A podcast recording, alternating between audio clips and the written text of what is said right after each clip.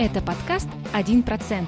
Интересная и полезная информация о том, как улучшить свою жизнь. С вами Данияр Абенов и Жанара Рахметова. С тех пор, как я начал практиковать метод Игоски у Алматы, ко мне обращается очень много людей, которые находятся в других городах Казахстана, в других странах, которые не могут записаться на личную офлайн консультацию И теперь я очень рад предоставить вам возможность получить пользу от метода. Я разработал программу МЗО онлайн, мастерская здоровой осанки онлайн. Теперь вы можете восстановить свое тело, избавиться от боли и начать вести более активный образ жизни, где бы вы ни находились. Вам всего лишь нужен доступ в интернет. Больше года я работал над этой программой, и я очень доволен результатом. Программа МЗО онлайн включает в себя только испробованные и самые эффективные упражнения по методу Игоскию. Все упражнения были проверены на тысячах людей, включая меня самого, и подтверждены многочисленными исследованиями. Я страдал от боли в спине больше 10 лет, и за это время что я только не перепробовал. Медикаменты, сеансы у мануалистов, остеопатов, бассейн, йога, закачивание в тренажерки, иглоукалывание, знахари и так далее. Но только метод Игоскью помог мне избавиться от боли. Сейчас я уже не помню, когда у меня последний раз болела спина. Раньше, когда я долго ехал в машине, поднимал тяжести или сидел за компьютером, у меня мышцы спины так спазмировало, что меня всего перекашивало и я не мог встать. Из-за боли в спине я забросил спорт, я перестал поднимать что-то тяжелое. Но с тех пор, как я узнал о методе Игоски и начал по нему заниматься, я теперь спокойно поднимаю любую тяжесть и могу часами носить своих детей на руках.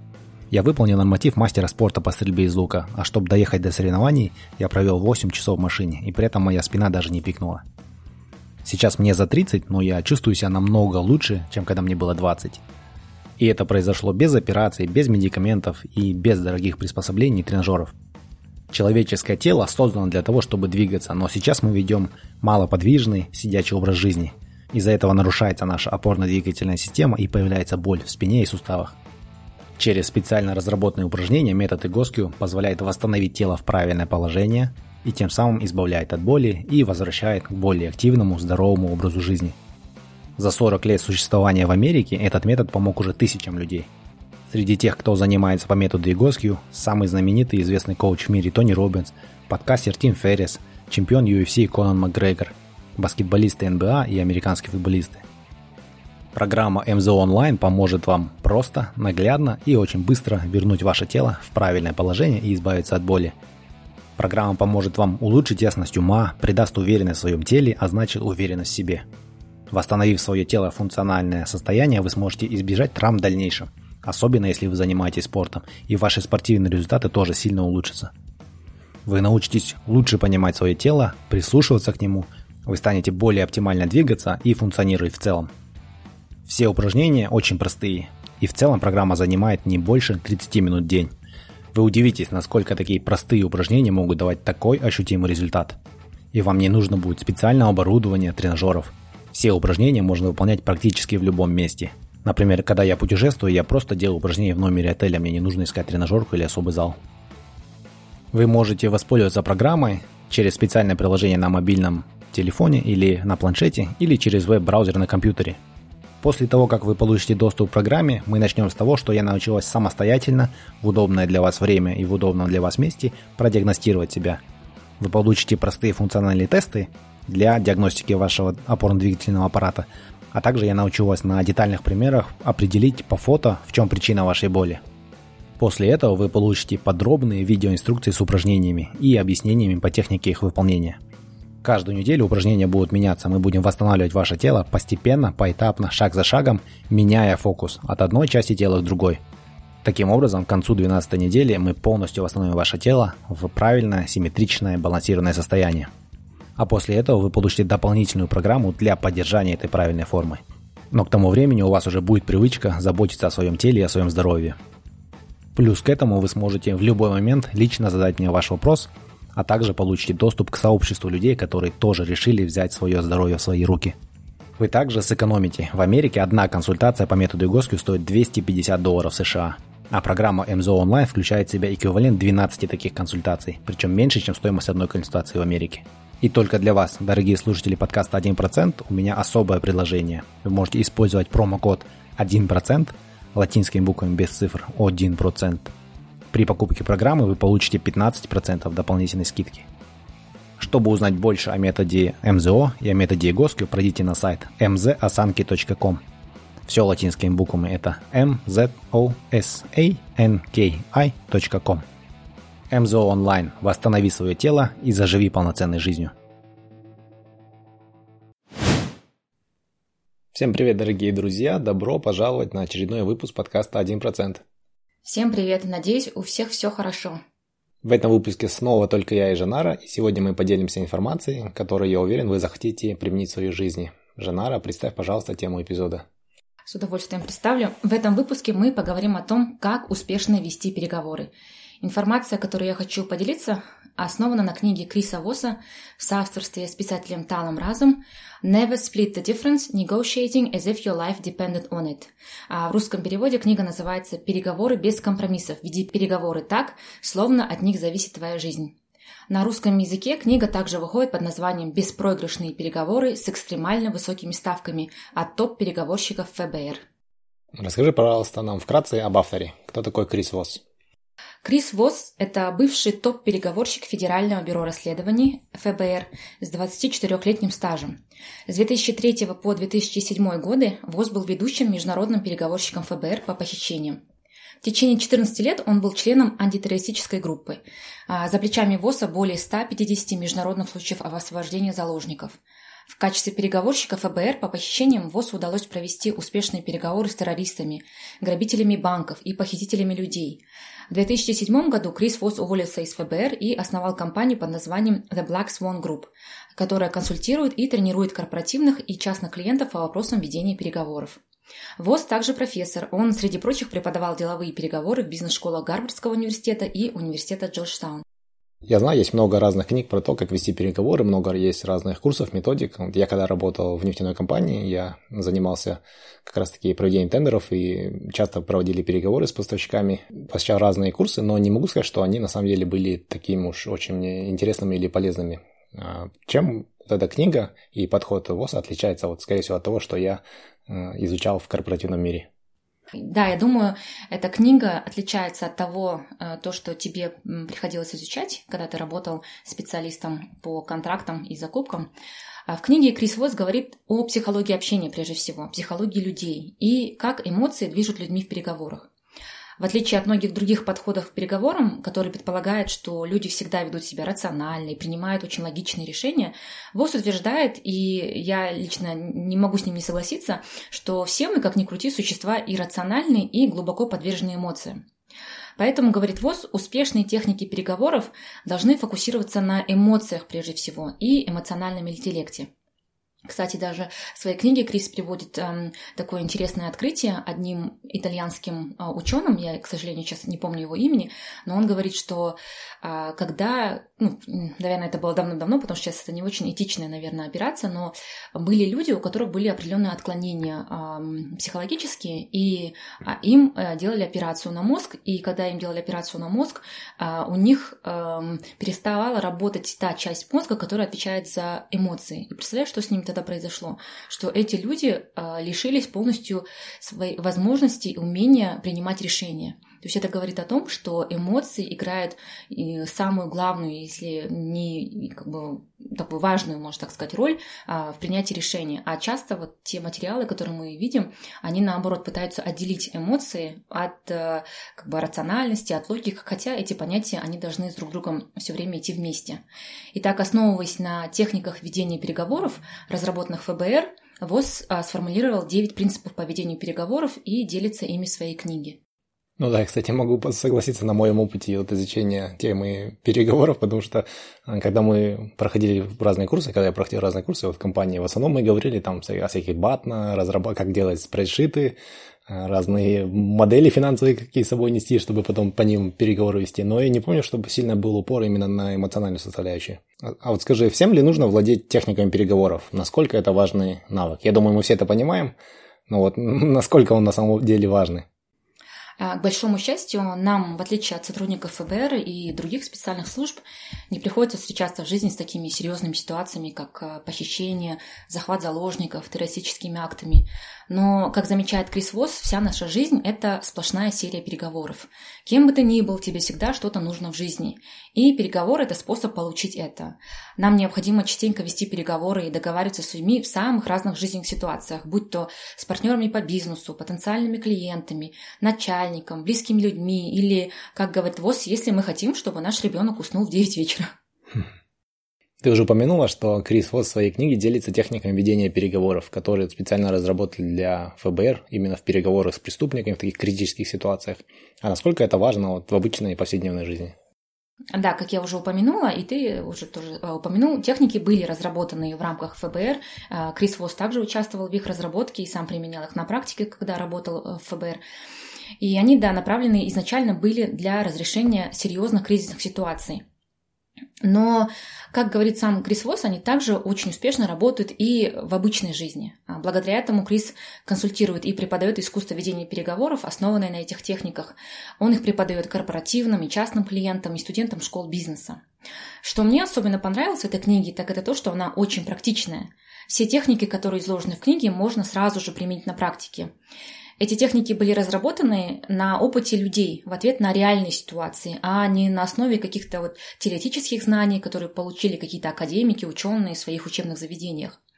А, я могу еще также от себя добавить, что уже испробовала некоторые из этих техник, хоть пока только в переговорах с нашим двухлетним старшим сыном. И могу сказать, что эти техники действительно работают. А, также книга изменила мою нелюбовь торговаться.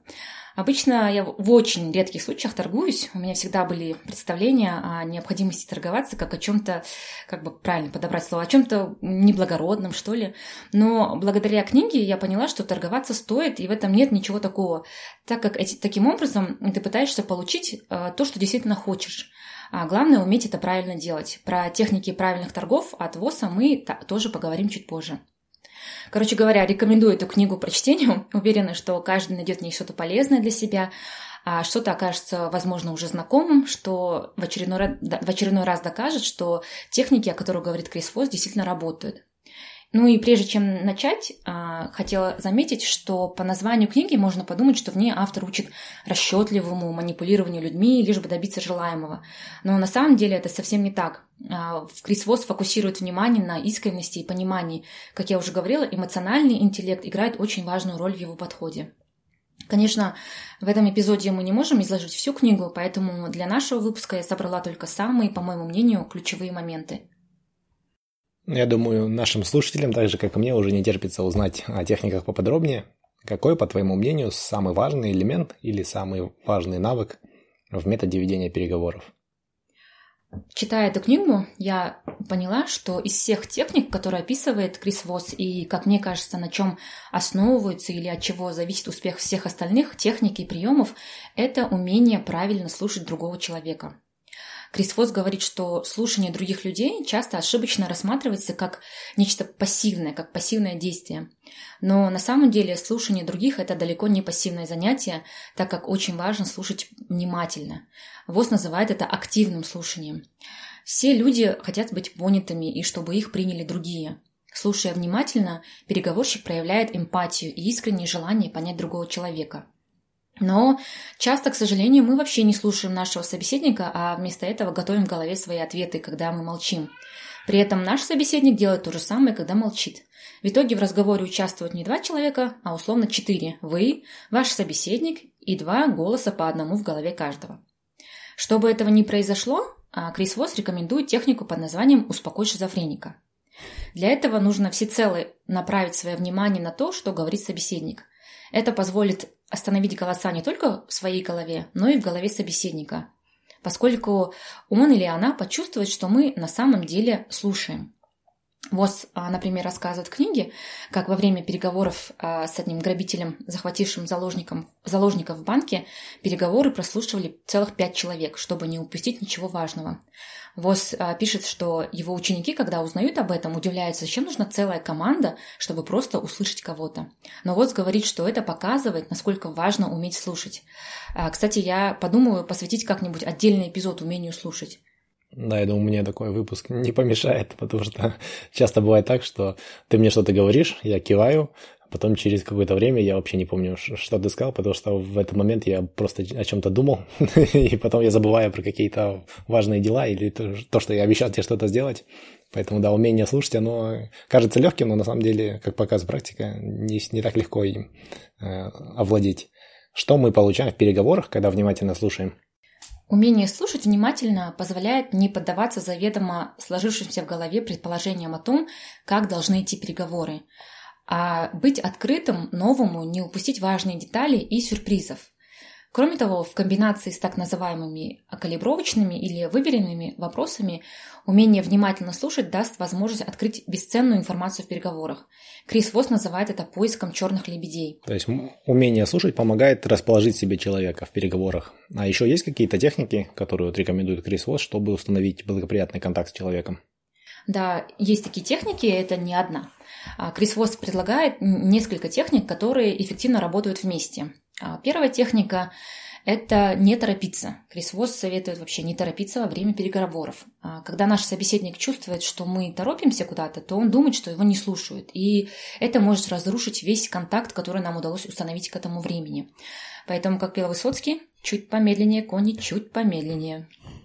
А вторая техника это умение управлять своим голосом. В переговорах большую роль играет голос, а именно с какой интонацией мы говорим. То, как мы говорим, говорит э, Крис Восс, также важно, если даже не важнее, чем то, что мы говорим. А ВОЗ выделяет три типа голоса для переговоров. Первый – голос радиодиджея ночного эфира. Это такой низкий, спокойный, успокаивающий голос.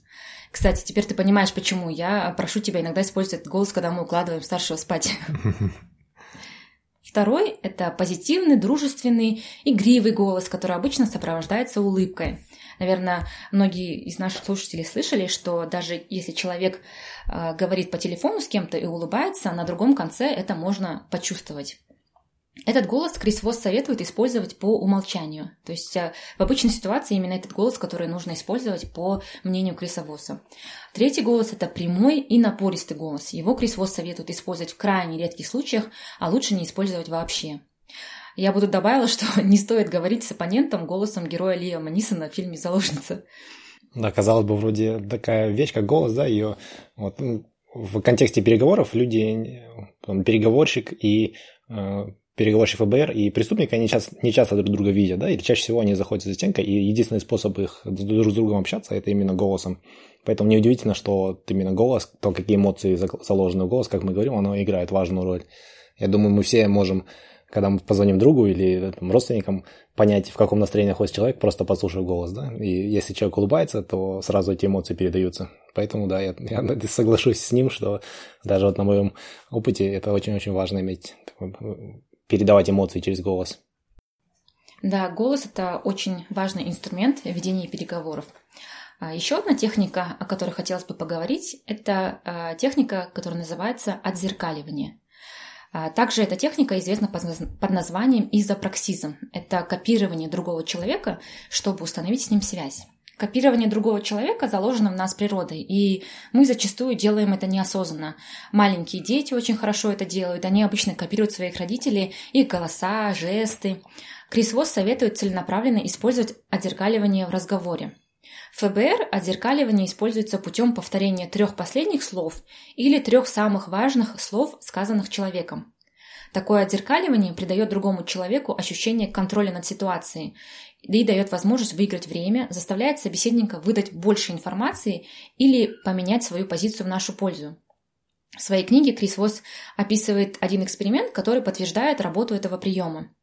А, в одном ресторане Америки одни официанты во время принятия заказов от посетителей делали комплименты в ответ на их выбор, говоря такие фразы, как «Отличный выбор, у вас хороший вкус», а другие официанты повторяли сказанное посетителями.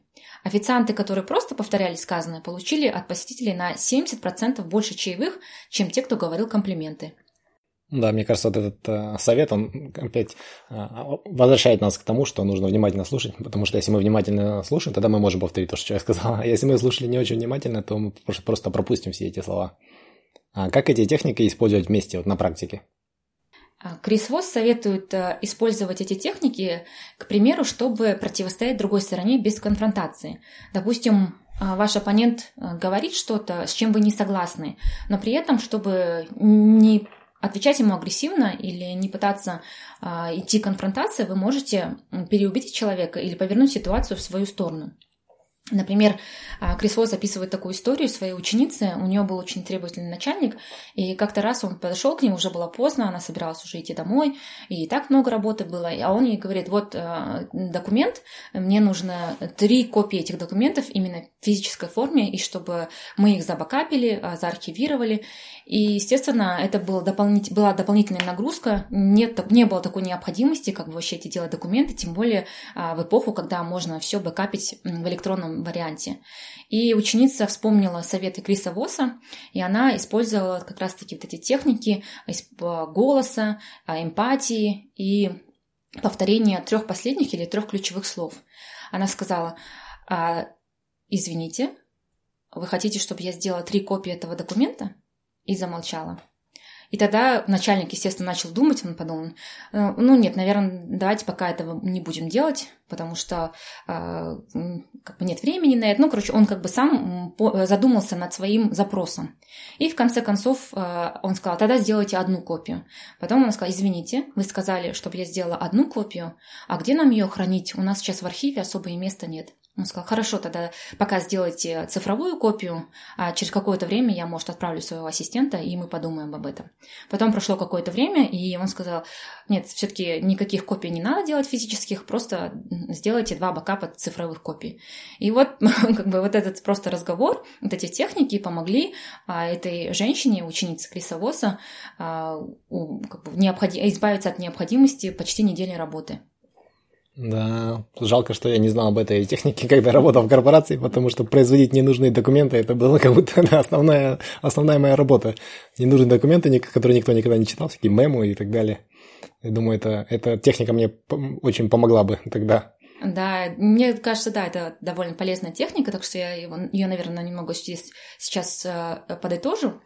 А, нужно сказать человеку «извините» или «простите» тоном диджея ночного радиоэфира.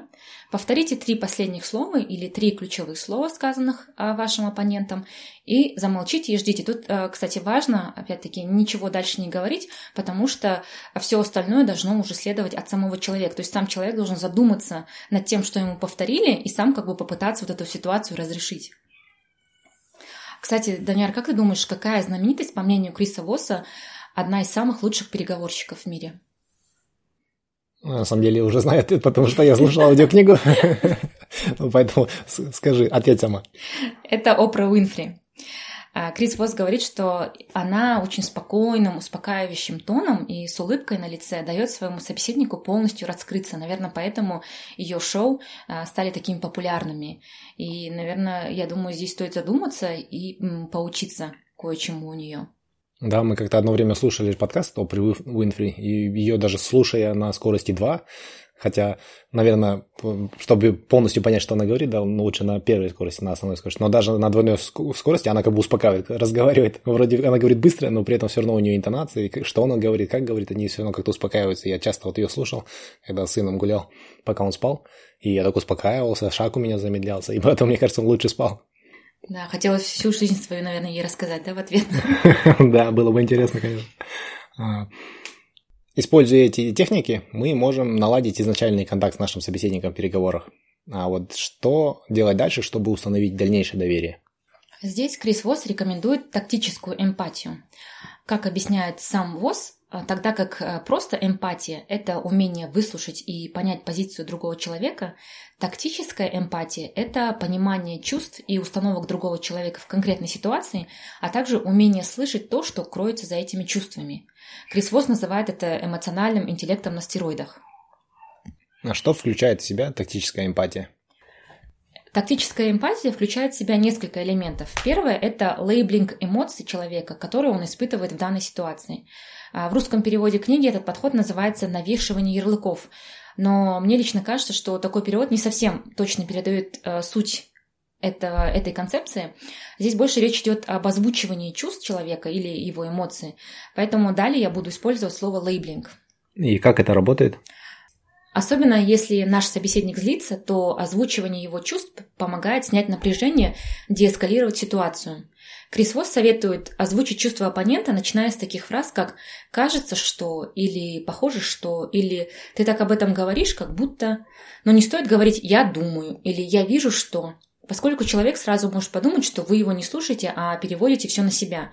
Поэтому чувство оппонента нужно обозначать нейтрально – такой нейтральный подход подталкивает оппонента отреагировать и приглашает его раскрыться.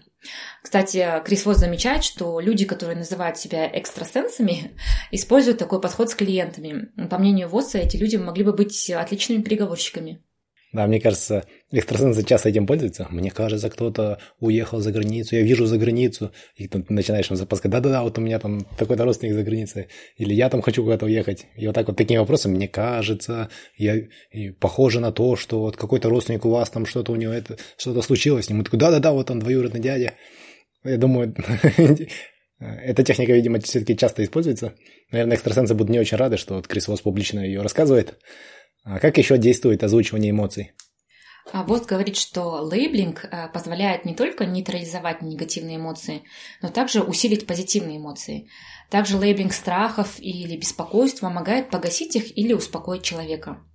И последнее правило лейблинга – это молчание и внимательное слушание. Наверное, наши слушатели уже заметили, что навык или умение слушать очень много проскальзывает и как проходит в теме ведения переговоров. И как только вы озвучили чувство другого человека в данной ситуации, молчите и слушайте. Вроде кажется легко, да, все, что нужно, это слушать и там, вешать ярлык, да, или лейблинг делать и э, повторять слова. Но на самом деле, вот мне лично вот это все очень дается тяжело. Молчать и слушать это вот не, не самый сильный мой конек. Над этим нужно, тоже нужно очень э, так, цель, целенаправленно работать. Ну, по крайней мере, мне точно знаю про себя. А вот что делать, если у другой стороны есть какие-то претензии? Об этом как раз-таки следующий прием, о котором я хотела поговорить, это анализ обвинений. А в суде защитники часто используют этот прием, когда в самом начале своей защитной речи упоминают все, в чем обвиняется их клиент, и перечисляют все слабые места этого дела. Адвокаты называют эту технику удалением жала. Крис Восс советует заранее составить список всех претензий, которые нам может высказать другая сторона, и сказать о них до того, как это сделает наш оппонент – ВОЗ советует заранее отрепетировать перечисление всех недовольств и ужасных вещей, которые может сказать при встрече другая сторона, чтобы озвучить их, опередив оппонента. А, например, вы заключили договор с определенной компанией на выполнение определенных условий и наняли а, субподрядчика. Но потом компания, с которой вы заключили договор, например, решила урезать бюджет. Соответственно, а, также вы должны урезать бюджет и своему а, субподрядчику. И вот такая вот выходит неприятная ситуация. Естественно, субподрядчик потом может подумать что-то неприятное о вас, у вас возникают претензии, у него, извините, у него возникают претензии на это. И вот как раз в таких ситуациях Крис Восс и советует сделать анализ обвинений. То есть пройтись по всем пунктам, а, где могут возникнуть какие-то претензии у вашего оппонента, у другой стороны, и во время встречи с ними или во время обсуждения с ними а, по всем этим пунктам пройтись заранее, сказать, да, вы, наверное, думаете, что я ужасный а, клиент или что я вас подвожу, что я вот такую ситуацию вас поставила. То есть вот э, он предлагает именно сделать вот так, чтобы разрядить обстановку. И что это даст? Озвучивание обвинений, как я уже говорила, помогает э, разрядить негативную динамику до того, как она сможет укорениться. Как правило, когда проговариваешь обвинения в свой адрес слух, они выглядят преувеличенными. Это помогает дать оппоненту оттаять и признать, что все не так уж плохо. Крис Восс утверждает, что такая техника безоговорочно работает во всех переговорах, будь то в бизнесе или с вашим ребенком-подростком. Кстати, похожую тактику, если я не ошибаюсь, использовал в своих работах Бенджамин Франклин. Один из, э, он, кстати, один из лидеров э, войны за независимость США, американский политический деятель, он, короче, очень такой разносторонний человек был. Он в своих работах заранее адресовал всевозможную критику и в своих оппонентов, э, так скажем, чтобы у этих оппонентов не к чему было придраться. А также, если я не ошибаюсь, герой рэпера Эминема в фильме «Восьмая миля» в последней битве рэперов перечисляет все негативное, что о нем мог бы сказать его оппонент – и это помогает ему расположить к себе публику и выиграть а, битву. И вот так вот в одной теме появляются имена Бенджамина Франклина и рэпера Эминема. Это только в подкасте 1%. Мы поговорили об отзеркаливании и тактической эмпатии. Это те техники, которые помогают нам расположить к себе оппонента при встрече. А вот что делать дальше, что советует Крис Вос делать дальше, чтобы оппонент в итоге с тобой согласился? Тут ВОЗ делится очень интересной техникой. Он советует подводить оппонента в разговоре к тому, чтобы он сказал все правильно. ВОЗ говорит, что ответ все правильно – это выигрышный ответ, тогда как вы правы, ничего не изменит, и поэтому это провальный ответ. Такая небольшая разница вроде бы, все правильно и вы правы. А почему все правильно так хорошо работает? Да, разница кажется не, небольшая, именно как эти ответы звучат, но на самом деле она довольно большая и, такая критичная, можно сказать. А здесь все снова сводится к тому, что в конце дня все мы хотим, чтобы нас слушали и поняли. Когда наш оппонент говорит все правильно, он чувствует, что его позицию действительно поняли и становится более открытым к переговорам. Это дает ему почувствовать, что он влияет на ситуацию, и его никто не заставляет что-то сделать, не пытается ему что-то навязать. А почему вы правы? Самый худший ответ. Вот представь, если нам кто-то что-то говорит и никак не может успокоиться, но при этом не хочет нас выслушать, то что мы обычно говорим такому человеку, чтобы он поскорее замолчал и отстал от нас? Как, как обычно мы говорим, да, конечно, вы правы. Угу. Мы говорим так, потому что социальные нормы, этикет, которые вот устоялись за много лет, настолько укоренили нас быть тактичными, любезными, что мы открыто не говорим «нет», чтобы не обидеть другого человека. То есть мы маскируем ответ «нет» фразой «вы правы». Поэтому не стоит обольщаться, когда в разговоре другой человек говорит «вы правы». Например, а, докторы часто с такой ситуацией сталкиваются. Они а, сделали операцию или провели какое-то лечение своему пациенту и назначают им курс лечения в виде медикаментов. И говорят, вот перед тем, как выписать, допустим, пациента, вот принимайте эти медикаменты столько-то раз в день, не забывайте, следите и так далее, и так далее. И, естественно, человек, хотя он мог бы пережить возможно, он пережил какую-то очень а, операцию, которая спасла его от смерти, он говорит, да, да, вы правы, вы правы, а потом вообще забывает принимать таблетки, то есть не следует тому режиму, который ему прописали. А доктор думает, ну, раз он сказал, вы правы, то все нормально, человек будет э, следовать предписаниям. То есть то, что человек с тобой согласился, еще не значит, что он... То, что он сказал, что он с тобой согласился, еще не значит, что он на самом деле согласился, да, он просто не хочет говорить «нет» прямо, и потом разворачиваться и делать все равно по-своему. То есть он в итоге не соглашается. Да, так и есть. Поэтому я и говорю, что не стоит вообще обольщаться а и быть на чеку, когда с кем-то разговариваешь, пытаешься его в чем-то убедить или прийти к какому-то заключению. Если человек скажет, вы правы, то возможно, или, как говорит Крисов, скорее всего, они просто хотят, чтобы вы успокоились и отвязаться от вас поскорее. А что Крисвелл советует, чтобы добиться правильного ответа, чтобы мы добились ответа все правильно? И снова нужно очень внимательно слушать другого человека и озвучить краткие выводы, перефразируя его мысли. Такие выводы помогут стимулировать ответ все правильно. То есть здесь нужно максимально использовать тактическую эмпатию, про которую я уже говорила ранее. Нужно представить себя на месте своего оппонента, Крис Вотс, кстати, говорит, что это совсем не значит, что мы должны соглашаться с тем, что говорит наш оппонент. Можно даже считать идеи оппонента ненормальными. Например, сам Вотс, когда работал в ФБР, имел дело со многими а, лидерами экстремистских группировок, и при этом ему удавалось понять их сторону. Когда мы подтверждаем, что понимаем ситуацию другого человека, мы сразу же сигнализируем ему, что умеем слушать. Как только человек поймет, что мы его слушаем, он может рассказать много выгодной для нас информации.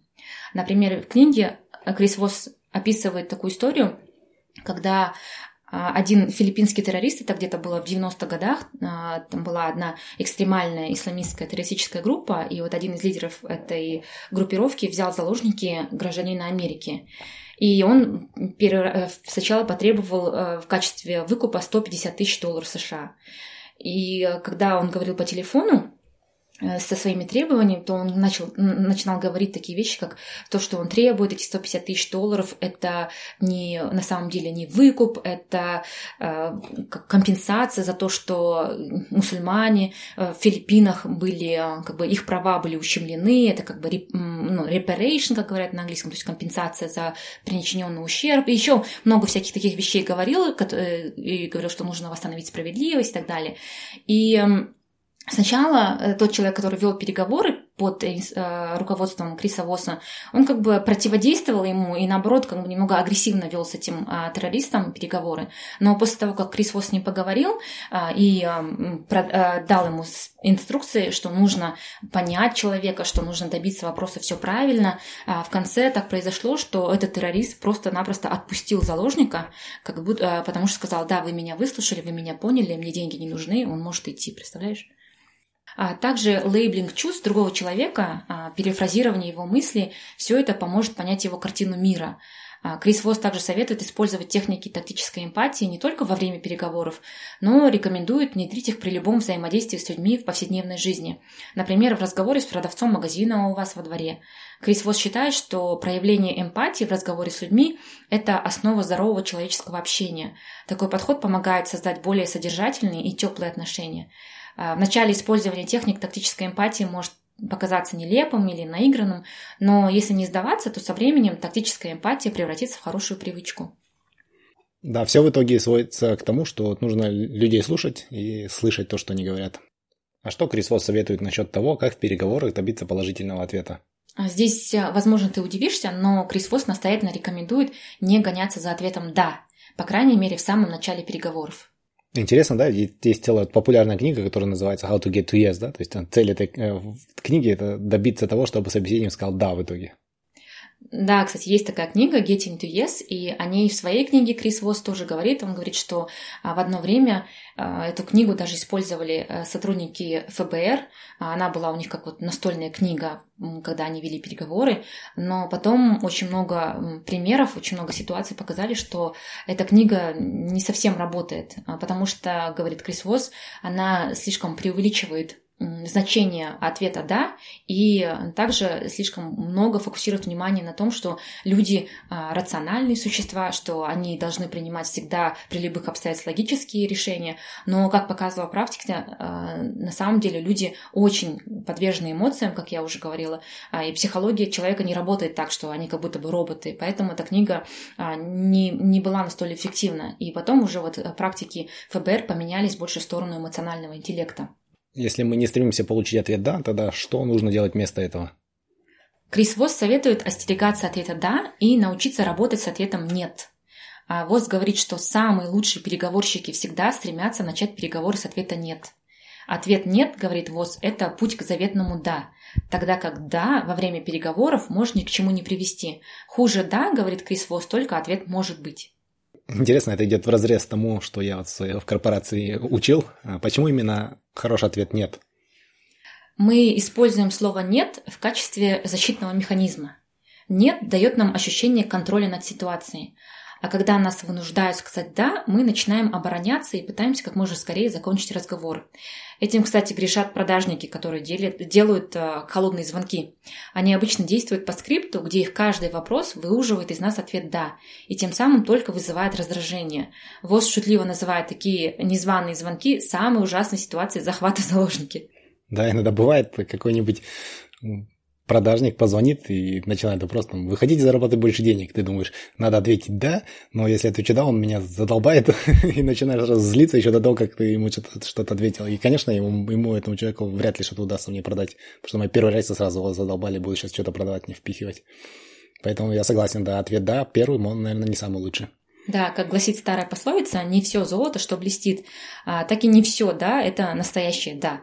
Крис Восс выделяет три вида ответа «да». А, не настоящее или фейковое «да», а, просто подтверждающее «да» и серьезное «да» а, то есть настоящее «да». Из вежливости, как я уже говорила, мы можем сказать «да», вовсе не имея его в виду, особенно если эм, на нас пытаются надавить. Легче сказать «да» сейчас и уйти, а потом назвать какую-нибудь причину отказа, чем слушать, как тебя пытаются уговорить. А, в переговорах нужно всегда стремиться к серьезному «да». И в этом, как ни парадоксально, помогает в начале ответ «нет».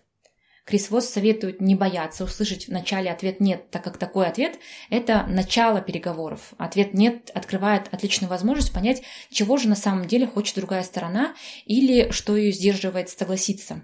А Восс говорит, что когда кто-то говорит «нет», нужно увидеть в нем не отказ, а распознать, что кроется за этим «нет». А, причин может быть довольно много, вот только несколько примеров. Я еще не готов согласиться. Мне некомфортно при разговоре с вами. Мне непонятно. Не думаю, что я могу себе это позволить. Я хочу кое-что еще. Мне нужно больше информации. Я хочу обговорить это еще с кем-нибудь. Дав возможность человеку вначале сказать «нет», мы даем ему контроль над принятием решений и позволяем переговорам двигаться дальше. То есть у нас появляется то, с чем мы можем работать. То есть все опять сводится к тому, что нужно слушать своего собеседника. Если он сказал нет, то нам нужно понять, что на самом деле он, что он имеет в виду и почему именно нет в данной ситуации. Да? Почему пока нет. И вот что ВОЗ советует делать после того, как удалось распознать, что стоит за ответом нет? Узнав, что скрывает ответ «нет», мы можем спросить человека уже более конкретный вопрос, как, например, что вам нужно сделать, чтобы это сработало? Или же можно просто обозначить эмоции человека, чтобы подтолкнуть его раскрыться больше. Можно сказать, например, по всей видимости, вас беспокоит еще что-то. А какие еще дает у вас способы, чтобы получить ответ «нет»? Можно еще получить ответ «нет», спросив напрямую, чего человек не хочет. Можно спросить, например, давайте поговорим о том, что для вас будет ответ «нет». А, в этом случае люди вполне комфортно отвечают «нет», потому что это а, дает им контроль над ситуацией. После этого люди намного охотнее открываются и становятся более открытыми новым предложениям и идеям.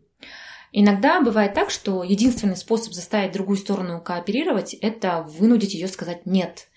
А для этого нужно специально неправильно озвучить чувство человека в данной ситуации или задать абсурдный вопрос, на который единственный ответ будет только «нет». Например, по всей видимости, вы хотите, чтобы этот проект провалился? Если, например, на ваш запрос или имейл кто долго не отвечает, то также можно заставить его ответить через ответ «нет». Например, можно написать «А, «Похоже, вы решили забросить этот проект».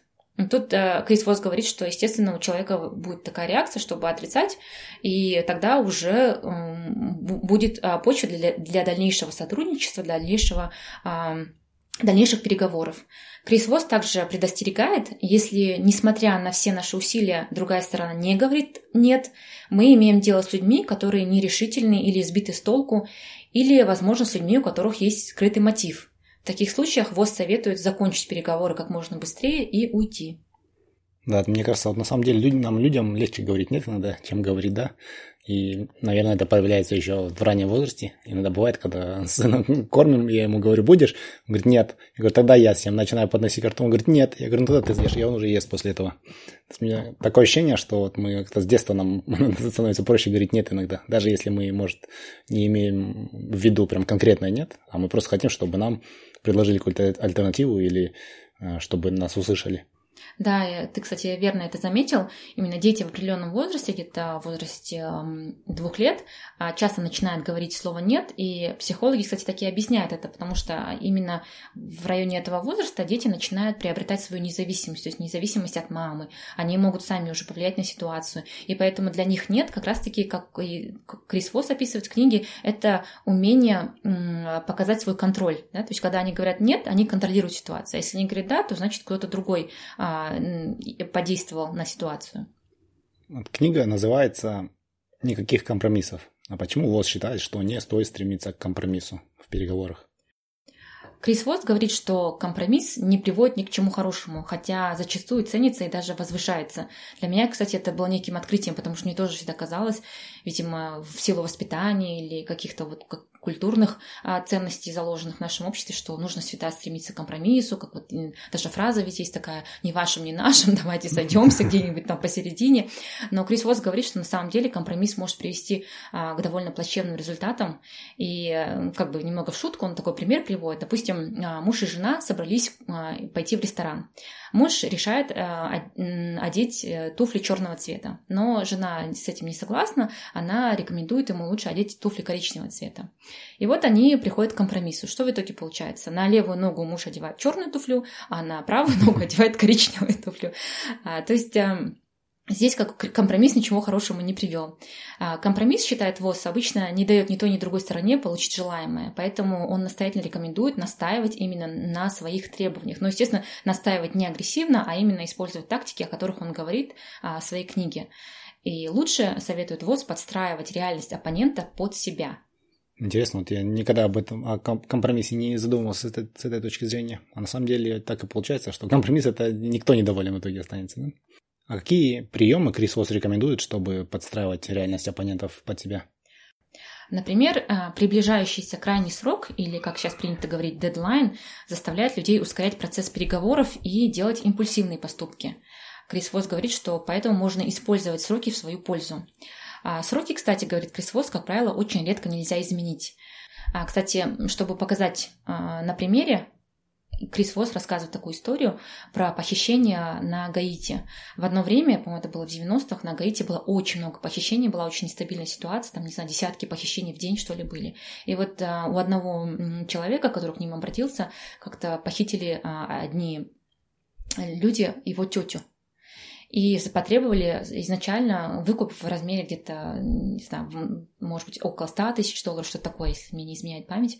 Так вот, э, и они начали с ними вести переговоры, то есть э, племянник этой женщины разговаривал с представителем этой группировки, да, с захватчиками, и, конечно, ему давали четкие инструкции, как вести переговоры. И тогда, когда шли переговоры, а, они шли где-то неделю примерно, и они поняли, что эти люди, эти преступники, они почему-то начали становиться очень нервными к концу недели. И когда они начали задавать более такие выверенные вопросы, они узнали, что эти люди просто хотят деньги, чтобы потом на выходных их э, растранжирить и э, веселиться, короче, на эти деньги, идти погулять. И тогда они этот момент, они его четко подметили, э, использовали свою пользу, что в итоге настолько сбили цену, что они дали этим людям всего лишь 5000 долларов. А начиналось все где-то около 100 тысяч, потому что крайний срок поджимал, этим людям хотелось пойти потусить, погулять, и они уже, в конце концов, ближе уже к выходным были готовы даже 5 тысяч долларов принять. А также э, ВОЗ э, говорит, что слово «справедливо» или «честно» — это эмоциональный термин. Люди могут поступать нелогично, если считают, что иначе будет несправедливо. А ВОЗ говорит э, об эксперименте, который он говорит, что всегда используется своими учениками. Он делит людей на группы из двух и дает одному человеку 10 долларов. И говорит, что тебе нужно вести переговоры, чтобы вы поделили эти 10 долларов между собой. А, и в конце концов а, никто нормально не приходит а, к какому-то результату, потому что когда предлагаешь, например, что-то меньше 5 долларов, допустим, человек считает, что это несправедливо. И когда потом Крис Восс разговаривает с этими учениками, говорит, как прошли ваши переговоры, они говорят, нет, ничего не получилось. Он говорит, а кто-нибудь согласился, допустим, взять один доллар? Говорит, нет, никто не согласился взять один доллар. А говорит, ну это же нелогично, потому что один доллар это же больше, чем ноль. Как бы логично, рационально взять деньги, да, нежели вообще не брать деньги. Но люди настолько как бы э, зациклены на слове справедливо, что они не соглашаются брать один доллар. Поэтому ВОЗ рекомендует начинать переговоры с озвучивания другой стороне, что мы хотим, чтобы все было по-честному для другой стороны, и пригласить другую сторону сразу, сразу же сказать, если они почувствуют несправедливость. А, естественно, нужно не только эти слова проговорить, но действовать в рамках сказанного. Это позволит настроить переговоры на позитивный лад и задать тон для эмпатии и открытости. Также люди больше боятся чего-то потерять, нежели выиграть что-то. Поэтому ВОЗ советует озвучить, что другая сторона рискует потерять, если переговоры не состоятся. А когда дело касается обсуждения финансовых пунктов, ВОЗ советует пригласить другую сторону первыми озвучить свою цифру, поскольку первая цифра обычно всегда открыта для обсуждений. Если же получить цифру от другой стороны первыми никак не удается, то ВОЗ советует заякорить а, крайнюю цифру или назвать диапазон – почему Крис Восс говорит назвать диапазон? Потому что, как он объясняет, диапазон открывает возможность для обсуждения другой стороне и дает ей ощущение контроля. То есть, если дашь просто одну цифру, они как бы не знают, как на нее повлиять. А тут как бы есть такая возможность, а, какие-то определенные рамки заданы, что можно как-то поторговаться. Да? А, при этом Крис Восс советует, чтобы нижний порог диапазона а, не был ниже желаемой цифры. А что значит заякорить? Да, я так и думала, что ты меня спросишь этот вопрос. Этот феномен а, первыми обнаружили психолог Дэниел Канеман и экономист Амос Тверский. Люди подвержены называть цифру, приближенную к той, которую услышали до того, как дать ответ. Причем эта цифра может не иметь никакого отношения к ответу. Например, в одном эксперименте Канемана и Тверского две группы людей попросили сказать, сколько стран входит э, в Организацию Объединенных Наций ООН. При этом, перед тем, как спросить одной группе людей, показали двузначную цифру, а другой группе трехзначную цифру. Каждая группа назвала количество стран в составе ООН, приближенное к цифре, которую им показали. Хотя эти цифры были просто цифры. Таким образом, они, э, они заякорили людей, чтобы назвать цифру приближенную той, которую они услышали или увидели. Это и называется заякорем. То есть, когда человек а, в, ну, в переговорах называет цифру определенную, то психологически человек как бы начинает а, именно думать в рамках вот этой цифры. Она как бы вот его зая... оттуда и термин заякоривание. И многое, кстати, из нерационального поведения людей описано в книге Канемана «Думай медленно, решай быстро». Очень, кстати, рекомендую к прочтению. Книга вообще по-другому заставила меня смотреть на то, как ведут себя люди. Тут немного звучит как противоречие. Сначала вот Крис Вос говорит, что нужно, чтобы оппонент да, назвал цифру, а, но если он не называет, тогда нужно его самого заякорить на нижнюю. Но это, наверное, потому, что когда в его контексте, да, если оппонент называет цифру, они, он тебя не заякорит, потому что ты уже знаешь, что хочешь добиться всего, да, и, и то, что все понимают, что первая цифра, она все равно, э, ее будут обсуждать, будут торговаться с ней, поэтому она упадет, да. Как? Да, я вижу, в чем ты видишь противоречие, но я здесь думаю, э, не сколько здесь противоречий, сколько зависит от ситуации. А, а, я, наверное, больше контекста должна здесь дать.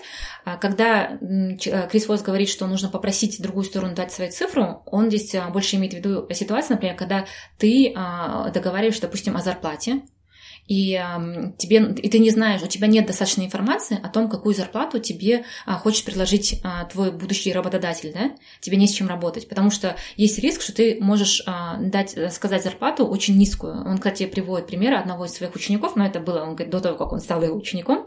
Говорит, он устроился на работу и попросил зарплату в 110 тысяч долларов в год. А потом он подумал, что это хорошая зарплата, и как бы не спросил, что ему хотели бы предложить вначале его работодатели. А потом, когда он уже устроился на работу, оказалось, что все другие а, люди, которые с ним работали, его коллеги, а на, такой же, на таком же уровне, на такой же позиции, они получали 130 тысяч долларов в год. Поэтому он здесь и советует, что вот в такой ситуации лучше услышать а, от другой стороны цифры первые. А когда дело идет, а, например, а, когда вы а, кому-то предлагаете что-то например, а, а, купить что-то у кого-то, да, здесь, наверное, скорее всего, будет а, полезнее заякорить. То есть низкую цену, цену предложить, и тогда из этой цены будет действовать другая сторона, вы ее заякорите. Да, более, более понятно стало мне, потому что я до этого, до этого момента книгу не дослушал, не дочитал. Мне стало тоже интересно. А что ВОЗ советует для того, чтобы получить нужную информацию во время переговоров? Что он говорит, нам нужно слушать и использовать эту информацию. Вот как эту информацию получить?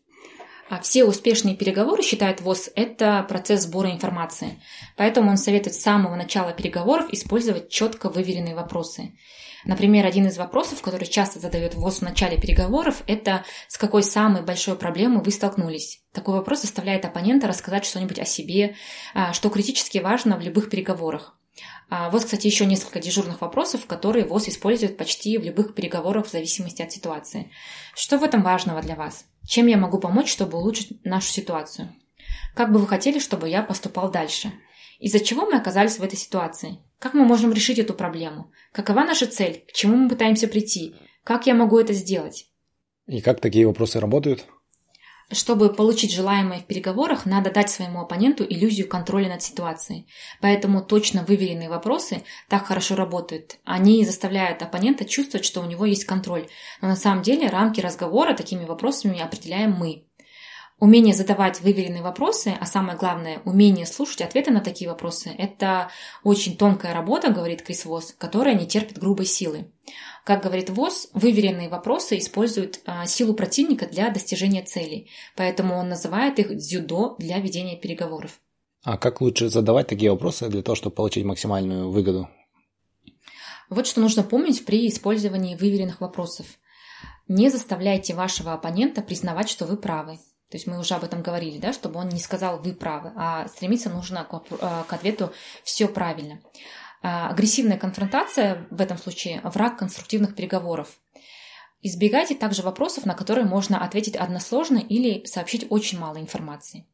Задавайте точно выверенные вопросы, которые начинаются со слов «как» или «что».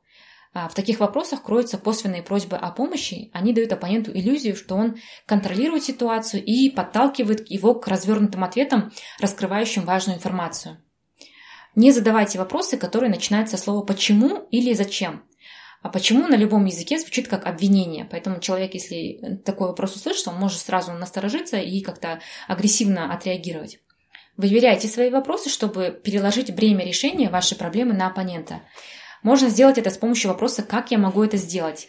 Это подтолкнет оппонента начать искать другие решения, нежели настаивать на условии, заявленном им. ВОЗ говорит, что вопрос «как мне это сделать?» – это самый эффективный способ сказать «нет», поскольку он вынуждает оппонента торговаться самим собой. Тут, кстати, ВОЗ а, такую интересную историю в качестве примера приводит.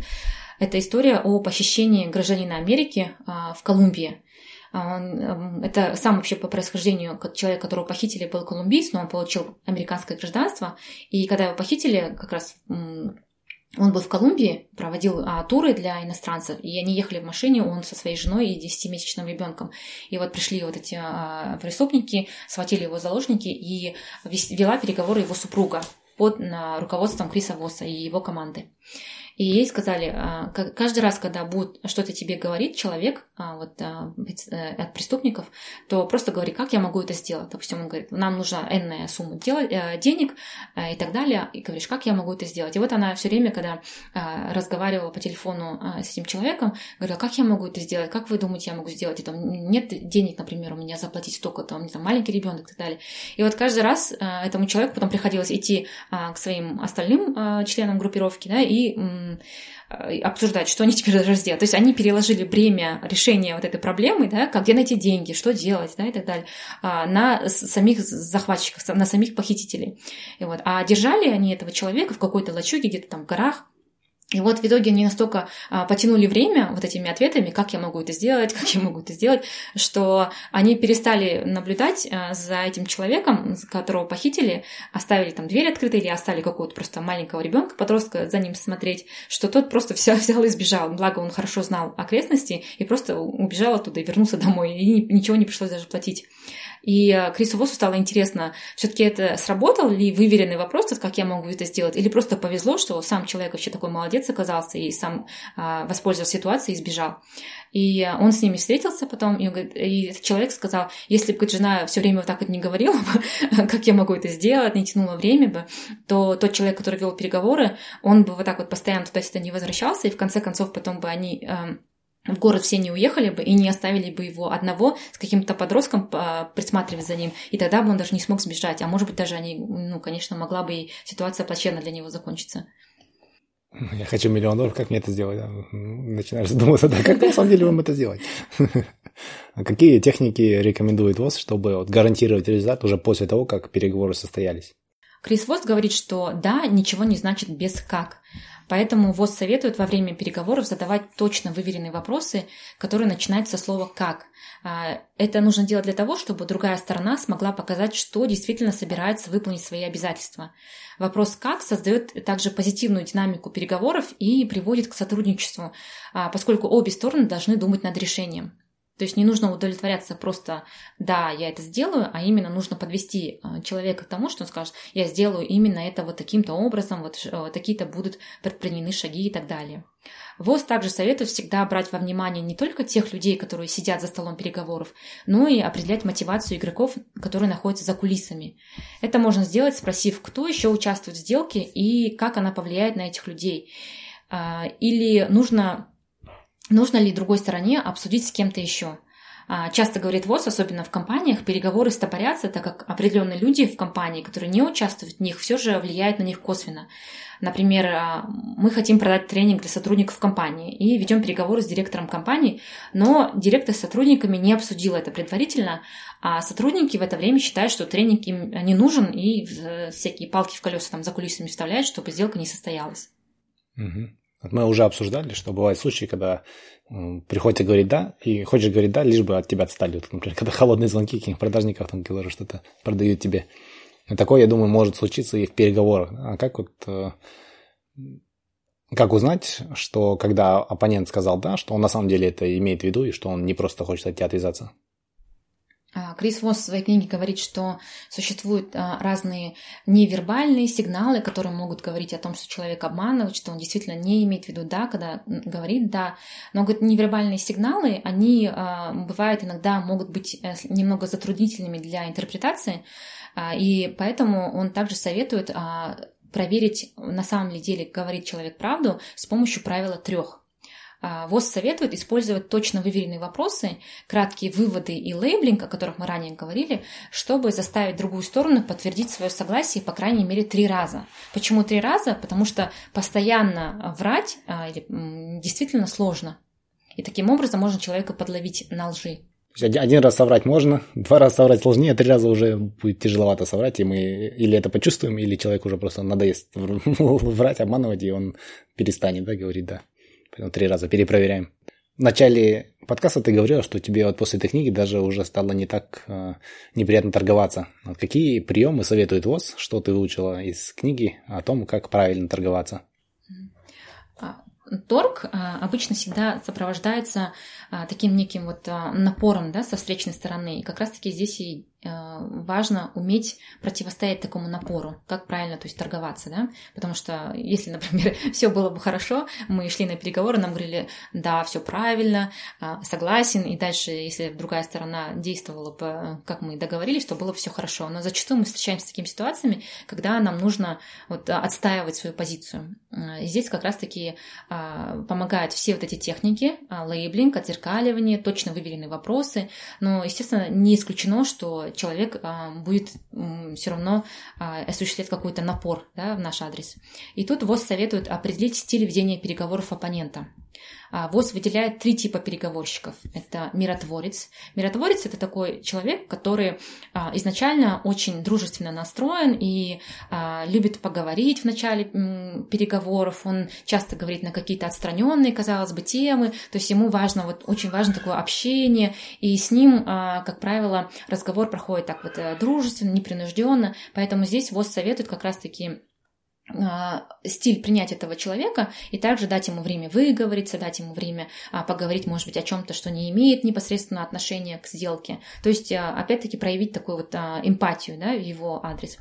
А второй тип переговорщика – это борец. Это, кстати, ВОЗ сам себя ассоциирует с таким типом переговорщика. Он более такой напористый, более агрессивный. И когда с ним разговариваешь, он, кстати, первым делом а, как-то вот передает такую агрессивную энергетику. Здесь, опять-таки, нужно подстраиваться, а, снова понять позицию этого человека, озвучить его эмоции, проявить тактическую эмпатию, о которой мы уже говорили, и чтобы человека нейтрализовать, если, допустим, он какую-то агрессию агрессию, да, используют и деэскалировать как бы ситуацию.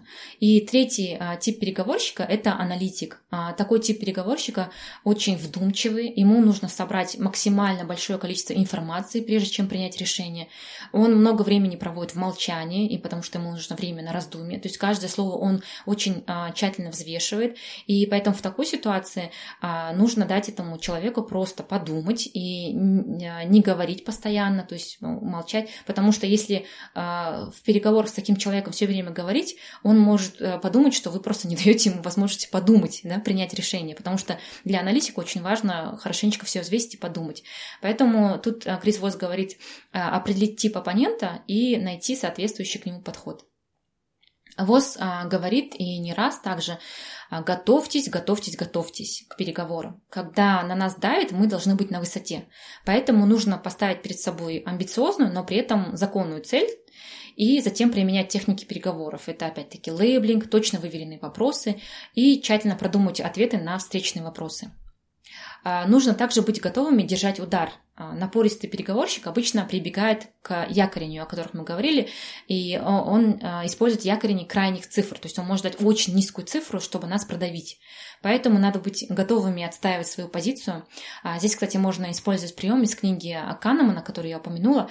Он советует, чтобы не поддаваться заякориванию, сделать паузу или заставить себя отстраниться от услышанной цифры. А, ВОЗ также советует установить границы и научиться держать удар или отвечать а, ударом на удар, но без, а, без гнева, то есть не агрессивно. Потому что часто столкнувшись с проблемой, мы ассоциируем ее с человеком, с которым ведем переговоры, и из-за этого злимся на этого человека. Но ВОЗ говорит, что человек за столом напротив нас – это не проблема. Проблемой является сама ситуация. Поэтому фокусироваться надо на решении ситуации. А, ВОЗ также делится техникой, которую он назвал правилом Акермана. А, он так назвал ее, потому что эту технику придумал Майк Акерман, бывший сотрудник ЦРУ, который основал в пригороде Майами компанию, а, которая консультирует людей, столкнувшихся с похищениями ради выкупа. Что же включает правило Акермана? В нем всего четыре шага. Первое. Установите конечную цену, которую вы готовы заплатить то есть вашу цель, но не говорите ее другой стороне. Второе. Озвучьте свое начальное предложение, составляющее 65% от конечной цены. Третье. Потом повышайте цену в три этапа до 85%, 95% и, наконец, до 100%. И четвертое, используйте тактическую эмпатию, различные способы сказать «нет», чтобы сопротивляться повышению ставки. А почему это правило работает, правило Акермана? А, на практике мне самой пока еще не удалось его применить, но я, кстати, жду возможности, когда я его могу применить. А, но ВОЗ уверяет в книге, что правило всегда работает безотказно. ВОЗ объясняет, что когда мы делаем такие предложения, то есть а, увеличиваем потихоньку свое предложение, они работают на различных психологических уровнях.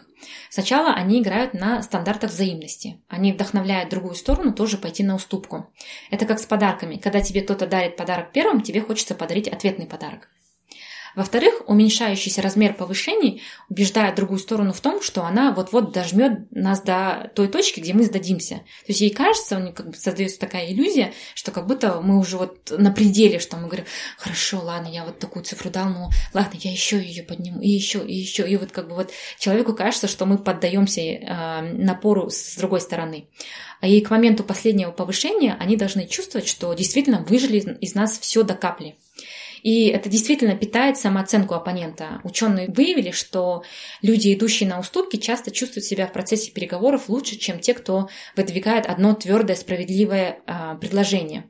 По сути, они чувствуют себя лучше даже в тех случаях, когда не могут заплатить больше или получить меньше. И, наверное, поэтому на восточных базарах принято торговаться. Я, так, я, кстати, заметил это на себе. Я когда что-то ненужное нам хочу продать на OLX, я всегда ставлю цену чуть выше, и потом два-три раза торгуюсь и до той цены, которая мне нужна была изначально. И всем приятнее, потому что люди, которые купили, они чувствуют, что им они получили скидку, и я, в принципе, доволен, потому что я получил то, что хотел, и как бы люди, людям дал возможность поторговаться. И, оказывается, я не знаю, использовал вот правила Акермана в, своих, в своей жизни. Ну, я думаю, и в следующий раз, а, когда представится такая возможность, нам можно попробовать именно а, использовать правила Акермана именно в том соотношении, как он говорит, то есть использовать процентаж и посмотреть, как оно будет работать.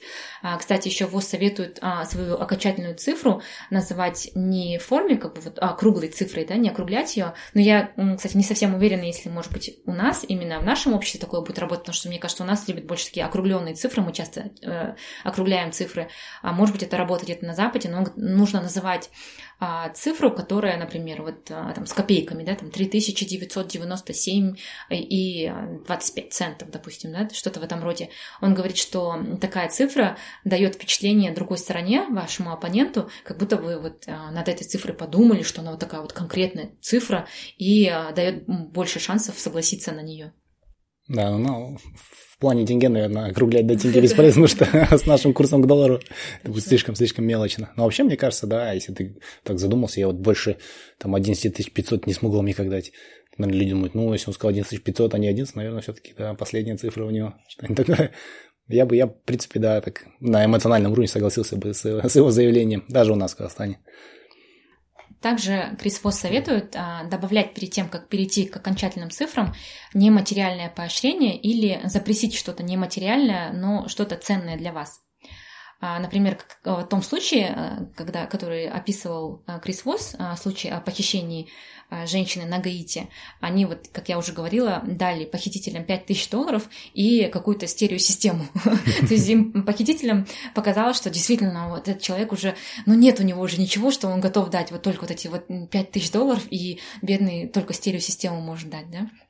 А также Крис Восс приводит пример а, своей ученицы, а, француженка по происхождению. Она, устраиваясь на работу в американскую компанию, попросила во время переговоров о трудовом договоре дополнительные дни отпуска. Ну, казалось бы, не могли ей дать, допустим, повышение зарплаты еще больше, чем она хотела, например, но при этом она могла выпросить себе дополнительные дни отпуска. Как француженка, она говорила, что ей нужны дополнительные дни отпуска. Да, кстати, это вот хороший совет, да. Вот я согласился на столько-то денег, но при этом я еще хочу такую-то там страховку и столько-то дней отпуска. И тогда, наверное, людям вот на другом конце будет легче, потому что они, скорее всего, отчитываются перед руководителями своими а, в деньгах именно. Вот мы, она, мы уговорили за, там, за 100 тысяч работать, да, и при этом не обязательно упоминать, что мы еще три месяца она будет отдыхать там, и полностью страховка всей семьи и бабушки. Да, кстати, вот зачастую я даже тоже вот как-то не задумывалась над тем, что помимо а, финансовых пунктов еще есть какие-то нематериальные пункты, которые, может быть, важны для другой стороны, а нам особо как бы и не затруднительно на них согласиться, или наоборот, допустим, мы можем запросить то, что ценно нам, но не, не настолько ценно для другой стороны. Кстати, вот еще один пример из книги могу привести а, из личной жизни Криса Восса. Он говорит, что как-то один а, журнал американский по юриспруденции попросил его провести тренинг по ведению переговоров для сотрудников этого журнала. Но, к сожалению, они не могли а, позволить себе тот бюджет, который предлагал Крис Восс. И тогда Крис Восс вместо того, чтобы просто как бы разойтись, он предложил, чтобы этот журнал написал о нем историю, то есть с его фотографией на первой странице. И для него это был хороший маркетинговый ход, хороший пиар, а для журнала как бы, ну, такого ничего не было как бы сложного это сделать. Для них это ничего такого большого не стоило. Ну, как журнал, он и может написать статью. И таким образом они договорились а, как бы для и той, и другой страны это было полезно. Жанара, спасибо, что подготовила такой интересный материал для подкаста. Я жалею, что вот когда я работал в корпорации, часто, часто приходилось переговоры проводить, что я об этом не знал, потому что у нас была у меня была очень примитивная тактика переговоров. Я говорил, вот мы большая компания, а вы маленькая компания. Мы вот так вот можем, и все. И они в итоге соглашались, потому что мы просто физически продавливали. Я как по его типам, по типам ВОСа, да, я был такой боец. просто говорил, что мы возьмем, а что нет. А так как мы, они хотели с нами работать, они соглашались. Но я думаю, я большего мог бы добиться, если бы я вот именно этими методами пользовался, лучше слушал, может, предлагал какие-то дополнительные варианты и выводил их не на да, а вот на все правильно. Но все равно я очень рад, что даже хоть сейчас я не работаю в корпорации, я, я, я эту информацию получил от тебя, узнал эти принципы и подходы, и осталось теперь пользоваться ими. Спасибо большое, что подготовил такой материал. Да, мне было очень интересно поделиться этой информацией на нашем подкасте. Но, конечно, не стоит, наверное, верить а, всему на слово, поэтому я призываю просто наших слушателей посмотреть, где они могут применить эти техники, проверить на себе. И надеюсь, эта информация была для всех полезна. Большое спасибо. Всем спасибо. Пока. Пока. Если вы хотите узнать больше об этом выпуске, то заходите на наш сайт 1%.com. Все латинскими буквами, без цифр. Если вам нравится наш подкаст, то, пожалуйста, поддержите нас. Расскажите о подкасте своим друзьям и научите их пользоваться подкастами. Поставьте нам 5 звездочек на iTunes. Это поможет другим людям найти подкаст и узнать интересную информацию. Впереди у нас заготовлено еще очень и очень много интересных и полезных выпусков. Я уверен, что информация из этих выпусков поможет вам улучшить свою жизнь хотя бы на 1%. Спасибо вам за ваше внимание и за вашу поддержку. Пока!